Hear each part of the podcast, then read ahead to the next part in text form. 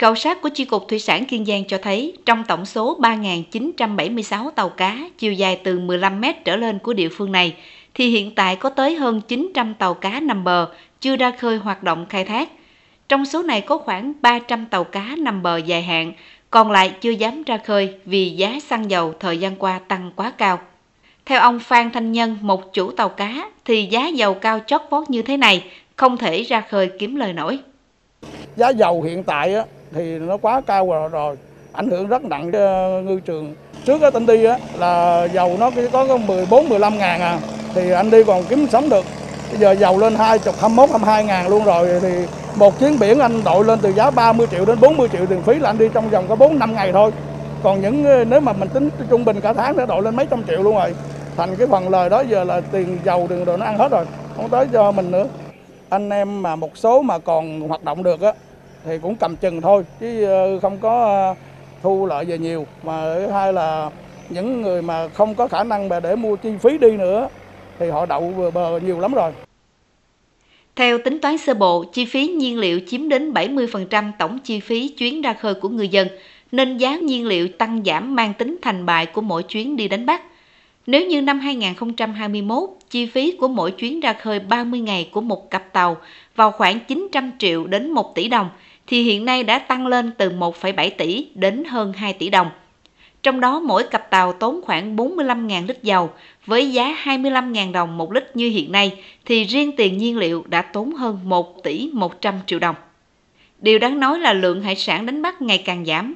Mỗi chuyến ra khơi dù trở về bán hết hải sản nhưng ngư dân vẫn không có lãi, thậm chí lỗ nặng. Hiện tại phần lớn chủ tàu đều thế chấp tài sản cho ngân hàng, nên nếu lỗ chủ tàu rất khó có thể trả nợ vay. Chưa kể tàu cá nằm bờ kéo dài sẽ làm phát sinh các chi phí như chi phí giữ tàu, sửa chữa tàu do tàu không hoạt động lâu ngày. Tuy nhiên chủ tàu không còn lựa chọn nào khác, thà chịu tốn tiền gửi ở cảng còn hơn ra khơi mà chịu lỗ nặng. Ông Trương Văn Ngữ, Chủ tịch Hội nghề cá thành phố Rạch Giá, tỉnh Kiên Giang, cho biết.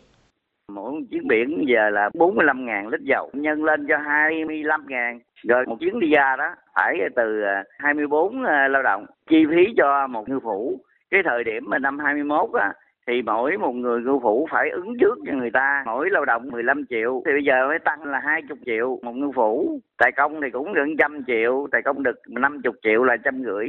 Còn tiền nước đá tiền à, nhớt ngư lưới cụ trang thiết bị lương thực thực phẩm. Hiện nay là cũng hơi nhóng nhóng nhóng lên đều hết. Chỉ có cá mình khai thác được là không lên. Bây giờ nó vẫn còn nằm y cái giá đó. Như giá cá sô này nó 12 ngàn bình thường. Nhưng bây giờ nó được 12 ngàn 200 nó lên được 200 không là bỗng trong khi đó, theo ông Dương Tấn Tài, chủ 6 cặp tàu chuyên làm dịch vụ thu mua cấp nước đá tại cảng cá Tắc Cậu, huyện Châu Thành, giá xăng dầu tăng vọt không chỉ làm đảo lộn hoạt động đánh bắt, mà còn khiến cho hoạt động hậu cần nghề cá thu mua tê liệt theo. Cái năm 2022 này là cái giá dầu nó trượt quá mức cao, là một chiếc tàu khi mà ra đánh bắt được thấp từ 1 tỷ 3 đến 1 tỷ rưỡi trên cặp tàu. Nhưng mà cái giá dầu này bây giờ nếu nó tăng thế này thì nó nhảy lên 2 tỷ mấy. Mà khi các bà con bây giờ, có khi là người ta ba cặp, bốn cặp, chạy cặp với hai cặp chạy gượng gạo thôi xin kiến nghị lên các cách như thế nào để tháo gỡ cho người dân ngay thời điểm ngày 2002 gặp khó này. Còn nếu mà không tháo gỡ được chắc ăn một điều là đàn ghe của tỉnh Kiên Giang mình phải bị phá sản. Trước những khó khăn của người dân, ông Nguyễn Quốc Trường, Chi cục Phó Chi cục Thủy sản tỉnh Kiên Giang cho biết, Chi cục đang đề xuất Sở Nông nghiệp Phát triển Nông thôn tỉnh Kiên Giang và các ngành liên quan tháo gỡ những khó khăn cho ngư dân, nhất là có hướng hỗ trợ về giá xăng dầu, giúp bà con ngư dân ổn định hoạt động khai thác trên biển, hỗ trợ đảm bảo nguồn nhân lực, lao động cho các tàu cá hoạt động. Trong cái thời gian tới, Sở Nông nghiệp cũng đã chỉ đạo cho chi cục thực hiện đề án tra đánh giá nguồn lợi thủy sản để sắp xếp lại cái đội tàu khai thác cho nó phù hợp với cái ngư trường hiện nay, sắp xếp lại tàu cá cho nó phù hợp để đảm bảo cho cái hoạt động khai thác của bà con trên biển trong cái thời gian tới. Sở Nông nghiệp Phát triển Nông thôn tỉnh Kiên Giang cũng đã đề xuất Ngân hàng Nhà nước Việt Nam chi nhánh tỉnh này tiếp tục đề nghị Ngân hàng Nhà nước Việt Nam kiến nghị chính phủ sớm thực hiện việc mở rộng khoanh nợ, giãn nợ cho tất cả các chủ tàu, đề xuất điều chỉnh, bổ sung quy định về 7 nhóm đối tượng được hưởng chính sách cơ cấu lại thời hạn trả nợ do nguyên nhân khách quan.